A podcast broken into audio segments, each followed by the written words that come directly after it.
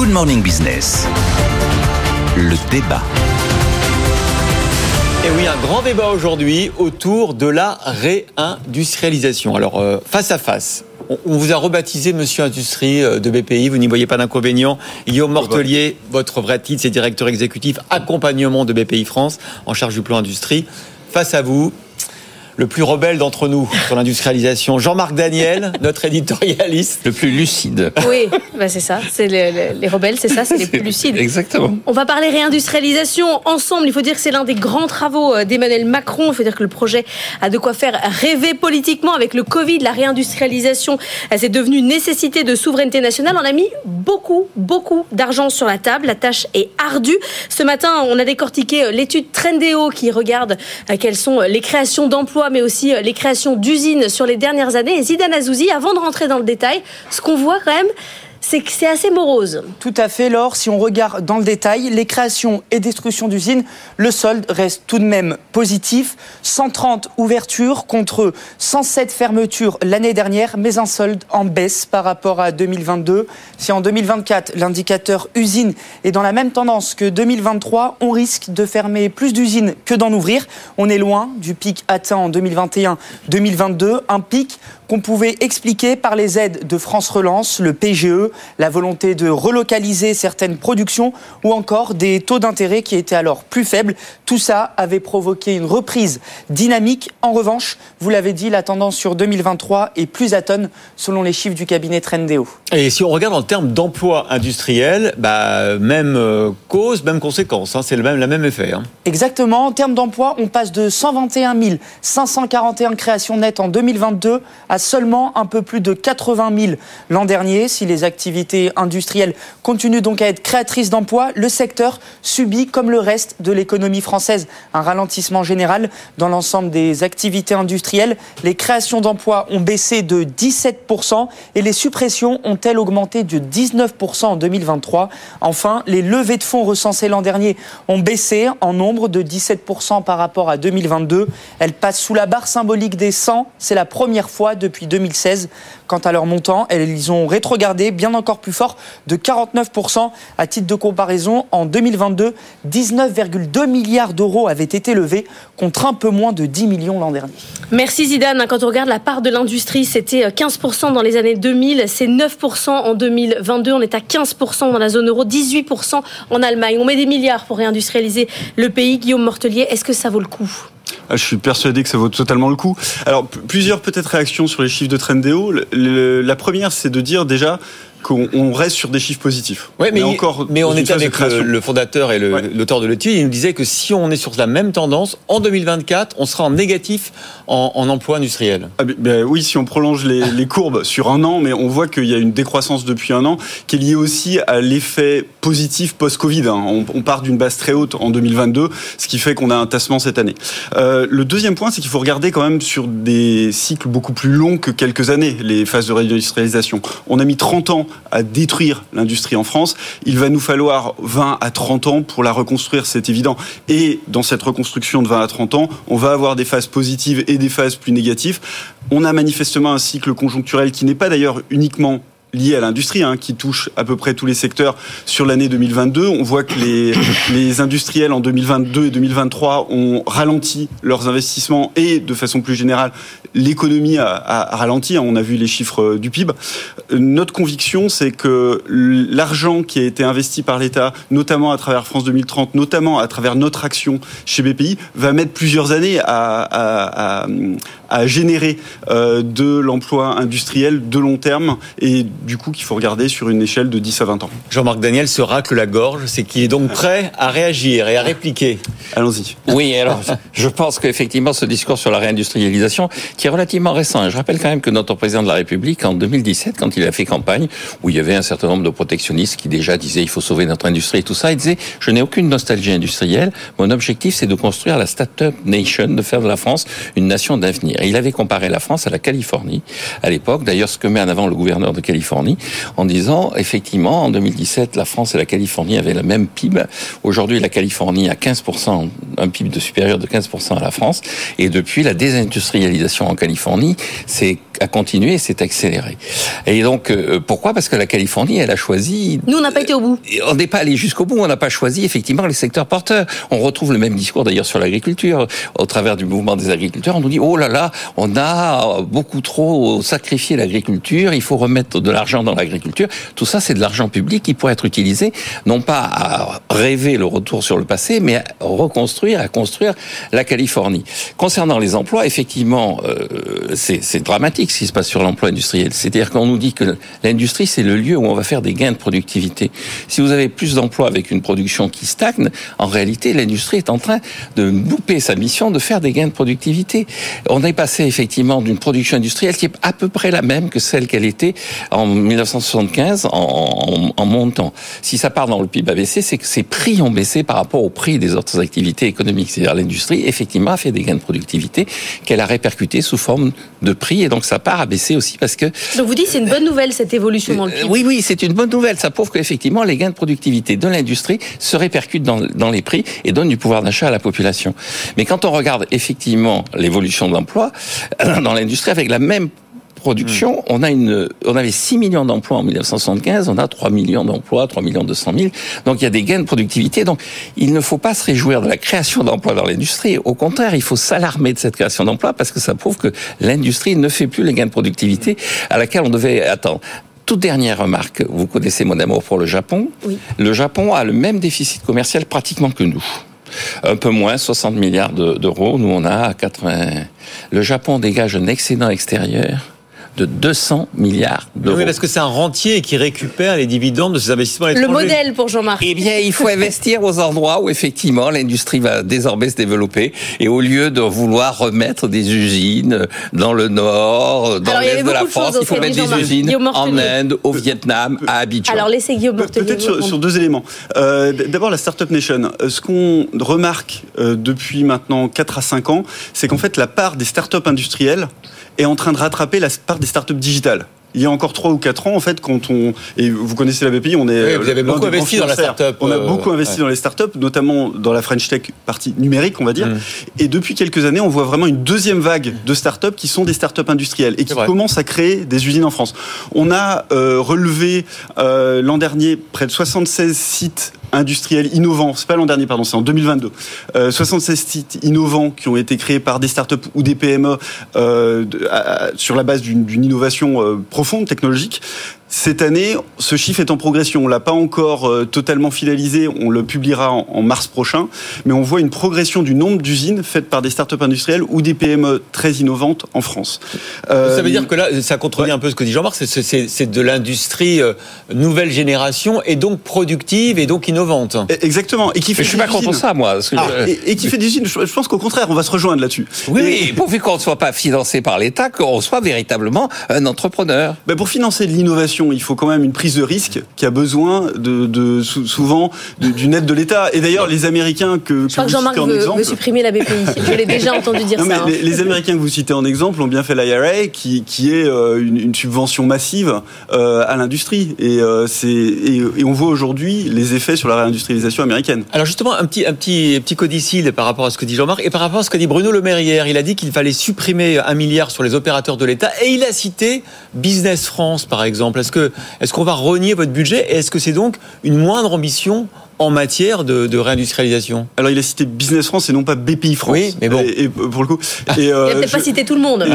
Attendez, demain, demain le ministre du budget sera là, on lui posera la question. je ne souhaite pas rentrer dans les débats entre opérateurs. Euh, néanmoins, non, ce qui est très intéressant, c'est qu'il n'a effectivement pas cité euh, BPI France, qui est considéré aujourd'hui comme le bras armé de l'État pour la réindustrialisation. Attendez, demain 8h15, on posera la question au ministre du budget, vous aurez peut-être une mauvaise surprise. Hein. Et Jean-Marc, gardez toute votre réflexion parce que je vois que vous avez encore des choses à dire. On fait juste une pause et on revient tout de suite.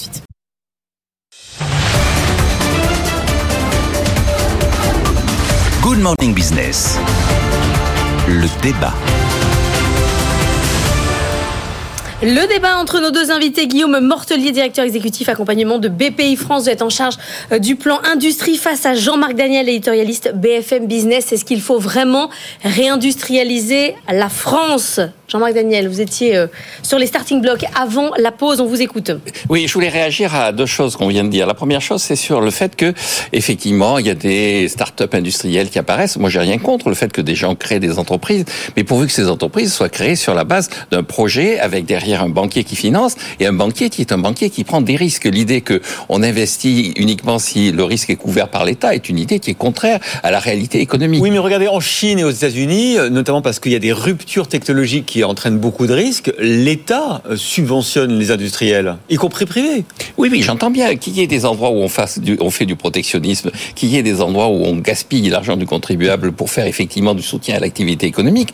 C'est un problème. Après tout, profitons-en. Je maintiens le véritable enjeu de l'IRA, c'est le nombre d'entreprises européennes qui vont aller récupérer des subventions du contribuable américain. Le véritable enjeu dans tout ça, encore une fois, c'est d'avoir un véritable moyen de vérifier la pertinence de l'investissement qui est fait.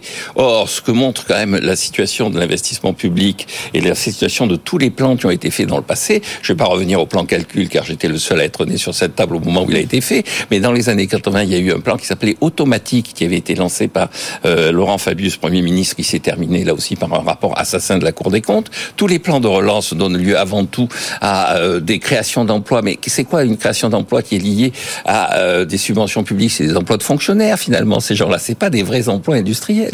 Et donc le véritable moyen de faire vivre cette économie, c'est effectivement d'investir sur la base de critères qui sont définis par des opérateurs privés qui identifient ce qui sera rentable et ne sera pas rentable. L'État, Jean-Marie Daniel, ne peut pas faire les bons choix ah industriels. En tout cas, c'est pas son rôle. Alors, on, pense que l'État a un rôle. Néanmoins, là, où on se rejoint, c'est qu'en fait, lorsqu'on va notamment dans des enjeux d'investissement, euh, et quand on parle des startups industrielles, le gros enjeu, c'est de trouver des investisseurs privés, notamment, pour aller dans, dans, dans, ces entreprises.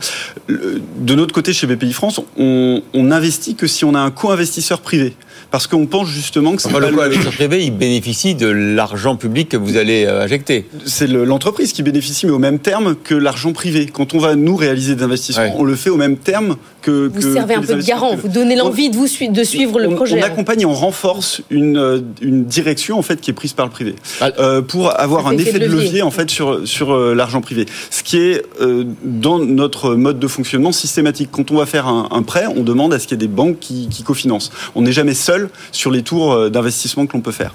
deuxième point, on est largement de notre côté ausculté euh, à la fois par euh, toute la, Cour des comptes, euh, par les différents organismes de l'État et même par des auditeurs privés. En fait, et ce qu'on voit, c'est que les entreprises que l'on peut soutenir ont une meilleure performance que les entreprises qu'on n'a pas soutenues, de façon générale. Alors, on va parler du modèle japonais, parce que mm. c'est le, modèle fétiche de, Jean-Marc, après le modèle britannique, bien évidemment. dire après l'Angleterre. Donc, quand même, le, modèle japonais qui est de dire on, on, est réaliste sur notre démographie Exactement. vieillissante et et, notre incapacité à trouver des talents pour éventuellement euh, faire vivre une industrie. Donc on va aller, comme nous le recommande tous les jours Jean-Marc, on va aller investir à l'étranger pour notamment trouver de la main-d'œuvre qualifiée et des subventions américaines éventuellement. Et puis on va rapatrier les dividendes, les profits de ces investissements. Qu'est-ce que vous en pensez?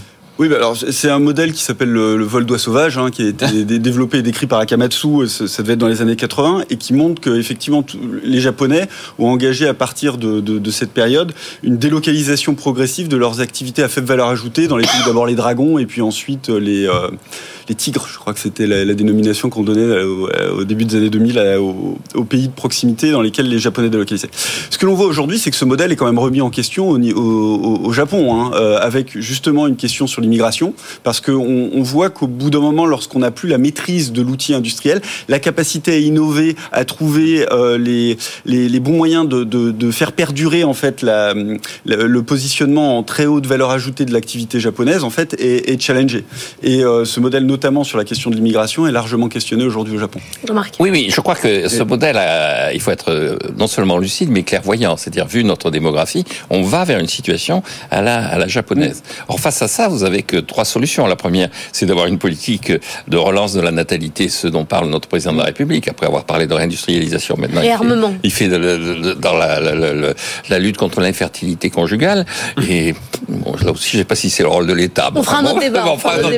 Et donc, bon, je ne suis pas sûr que c'est euh, d'impact et des résultats immédiats. Le deuxième élément, c'est effectivement de faire venir de l'immigration. Mais là, on a une politique qui est euh, contraire à l'immigration. Et pour reprendre l'exemple japonais, les Japonais s'aperçoivent effectivement qu'ils ont besoin de talents chez eux, pas uniquement dans les pays qui sont les pays où ils ont investi. Et donc ils ont une politique d'ouverture scolaire qui est assez intéressante, alors qu'ils ont quand même un euh, handicap sur le monde universitaire international, c'est la langue qu'on parle au Japon par rapport à la langue euh, internationale. Or, en France, la dernière loi immigration a essayer de porter atteinte au développement de la présence d'étudiants en France et de cette. Euh, euh, à, la fin, on est quand même revenu dessus. Hein, oui, j'entends bien, j'entends bien, j'entends bien, j'entends bien, mais c'est oui, oui, oui, heureusement. Mais il y a un état d'esprit derrière tout ça. Il y a un état d'esprit, encore une fois, protectionniste, qui consiste à dire on ne veut pas d'étrangers. Et, la troisième solution, c'est le modèle japonais. C'est le modèle japonais, c'est d'aller investir à l'étranger. Or là aussi, on est en retard là-dessus, et c'est là-dessus qu'on devrait se concentrer. C'est vrai, Mortelier, on a un problème démographique quand même. Ah, clairement, on a un problème démographique. On a d'ailleurs interrogé, on a, sorti une enquête, en, c'était en milieu d'année dernière, sur la, façon dont les patrons percevaient l'immigration, avec des, vues assez équilibrées finalement, avec certains qui nous disaient, on a vraiment, enfin, le principal frein à notre croissance, ça, c'est pas certain, c'est tous qui le disent, le principal frein à la croissance des entreprises industrielles et même des autres entreprises, c'est aujourd'hui la capacité à recruter des talents. Et euh, du coup, beaucoup de patrons nous disaient, bah, l'immigration serait une solution pour, euh, pour euh, nous développer. Euh, ce que souligne euh, ce, point du débat, c'est que en fait, c'est un vrai choix de société en fait qu'on est en train de poser avec la réindustrialisation, qui va euh, sur les questions de natalité, d'immigration et plus généralement de formation et d'implication des jeunes dans des nouveaux métiers qui sont les métiers qui sont pas forcément certains qui sont des métiers traditionnels comme la chaudonnerie ou autre, mais certains qui sont des, métiers beaucoup plus récents sur le numérique et sur la transition climatique, sur lesquels en fait il faut que la société française se réoriente si on veut réindustrialiser. Oui, Jean-Marc, il va vous répondre qu'au lieu d'aller former des chaudronniers à revenir dans une, économie rêvée d'antan, vous feriez mieux, vous, pays, d'investir directement dans des pays africains à forte croissance. Les, chaudronniers, les soudeurs et autres, c'est dans le nucléaire qu'on va les utiliser. Hein. On, a vu les gros enjeux euh, sur, sur, les soudeurs euh, en fin d'année dernière euh, lorsqu'il y a eu les, problèmes sur l'énergie, eh bien, euh, c'est pas forcément des métiers du passé, même si la dénomination est des métiers du passé. Aujourd'hui, c'est des métiers très modernes dont on a besoin pour développer une indépendance énergétique et une indépendance économique. C'est intéressant votre débat parce qu'au-delà de, divergences, de débats économiques, de théories économiques, il y a aussi, je trouve, une différence d'approche sociétale et une sorte de, de, de comme de l'enthousiasme du côté euh, de Guillaume Mortelier, Jean-Marc, de l'enthousiasme sur euh, les métiers de demain, euh, le, le, une sorte d'état d'esprit, d'état d'esprit. Oui, est-ce que, est-ce que, pardon, je vous oui, provoque, on, s'aime bien tous les jours. Est-ce que votre état d'esprit n'est pas un peu décliniste? Ah non, pas du tout, parce que je pense qu'effectivement, là aussi, mon état d'esprit, il est californien, il est startup nation. Mon état d'esprit, il est aussi, il est aussi de considérer que dans les avantages comparatifs qu'à la France, il n'y a pas que l'industrie. Il n'y a pas que son passé industriel. Après tout, c'est aussi noble, aussi prestigieux et aussi intéressant d'être conservateur de musée que d'être ingénieur. Et donc euh, que la France, sûr, vous allez dire ça. que la France fasse du Louvre quelque chose qui est quelque chose qui lui rapporte et ça lui rapporte. Ça, à mon avis, c'est tout aussi utile et important que de vouloir reconstruire oui, mais vous ne prenez jamais la dimension sociétale dont vous parlez, d'intégration, d'emploi, euh, comme un risque économique. D'envie, d'envie, d'espérance. Mais encore une fois, travailler dans le domaine de la culture travailler dans le domaine de, être conservateur de, musée, je maintiens, c'est aussi noble et aussi intéressant que d'être ingénieur. On l'a fait pendant 20 ans ou 30 ans. C'est ça tout l'enjeu. Et aujourd'hui, on a une perte d'opportunité quant au tissu industriel qui est, qui est resté en France et au nouveau tissu qui est en train de se créer. On voit aujourd'hui des entreprises, des PME, des ETI dans les territoires qui innovent, qui créent des sites. Je pense notamment euh, à MGA Technologies, qui est une entreprise de, sur, sur la santé en aura, qui va créer une usine qui est la meilleure au monde pour créer des instruments et des consommables. Euh, c'est à Rouen qui, qui, qui, que cette usine va être lancée dans six mois. Et ben cette entreprise-là, ça fait dix ans qu'elle résiste. On a parlé de là, elle est en train de se développer. exactement. Et donc on a, on a tout un tissu en fait. À force de se dire que c'est mieux de travailler dans la culture que de travailler dans l'industrie, on a une perte d'opportunité pour l'économie française qui est énorme. Au fond, au fond Jean-Marc regrette le pivot de BPI qui au départ était sur la Startup Nation et maintenant c'est sur la réindustrialisation. Euh, absolument, tout à fait. Le coq rouge au coq bleu. Et exactement, exactement. D'autant plus que, écoutez, c'est assez amusant cette histoire de culture, c'est que nous sommes 40 ans quasiment jour pour jour après l'émission Vive la crise. Vous vous souvenez de cette émission Il y avait Yves Montand qui euh, racontait effectivement que la France était en train de perdre des emplois industriels. Et à la fin, quel est l'exemple de redressement qui est mis dans cette émission en avant? C'est Philippe de Villiers et le Puy du Fou. Alors je pense que depuis hmm. Philippe de Villiers a évolué, le discours qu'il tenait était un discours assez libéral. Un gros succès du Puy du Fou. Hein. Vous avez un gros succès du Puy du Fou, qui est une entreprise qui est une entreprise de musée, de, de musée, de culture, qui est une entreprise moderne, une vision moderne et une vision dans laquelle on implique la population dans la construction de son avenir ce qui est très bien, mais ce qui n'est pas contradictoire avec le fait d'être présent sur l'industrie. Je tiens à préciser, BPI France est présent sur l'industrie. C'est 50% de nos investissements, et c'est pas récent, hein, de nos, injections de fonds propres, 50% qui vont sur l'industrie. 25% de nos octrois de, crédit sont sur l'industrie. Et c'est pas un chiffre récent, c'est un chiffre qui est stable en légère progression depuis, depuis 10 ans. On est une entreprise qui soutient l'industrie depuis le départ. Il nous reste une minute trente. S'il y avait une mesure qu'il fallait euh, prendre pour justement accélérer, selon vous, cette réindustrialisation, ça serait quoi? Donner de la visibilité de long terme et notamment prolonger France 2030. Je pense que c'est quelque chose qui est, qui est fondamental. Et vous, s'il y avait une priorité Oui, moi, ce serait abandonner tout de suite France 2030. Fermez-moi la BPI. Et, baisser les impôts et supprimer les impôts de production. Bon, bah, écoutez, merci à tous les deux. C'est un débat passionnant. Guillaume Mortelier, le monsieur industrie euh, de BPI, et Jean-Marc Daniel, notre éditorialiste euh, libéral, on va dire.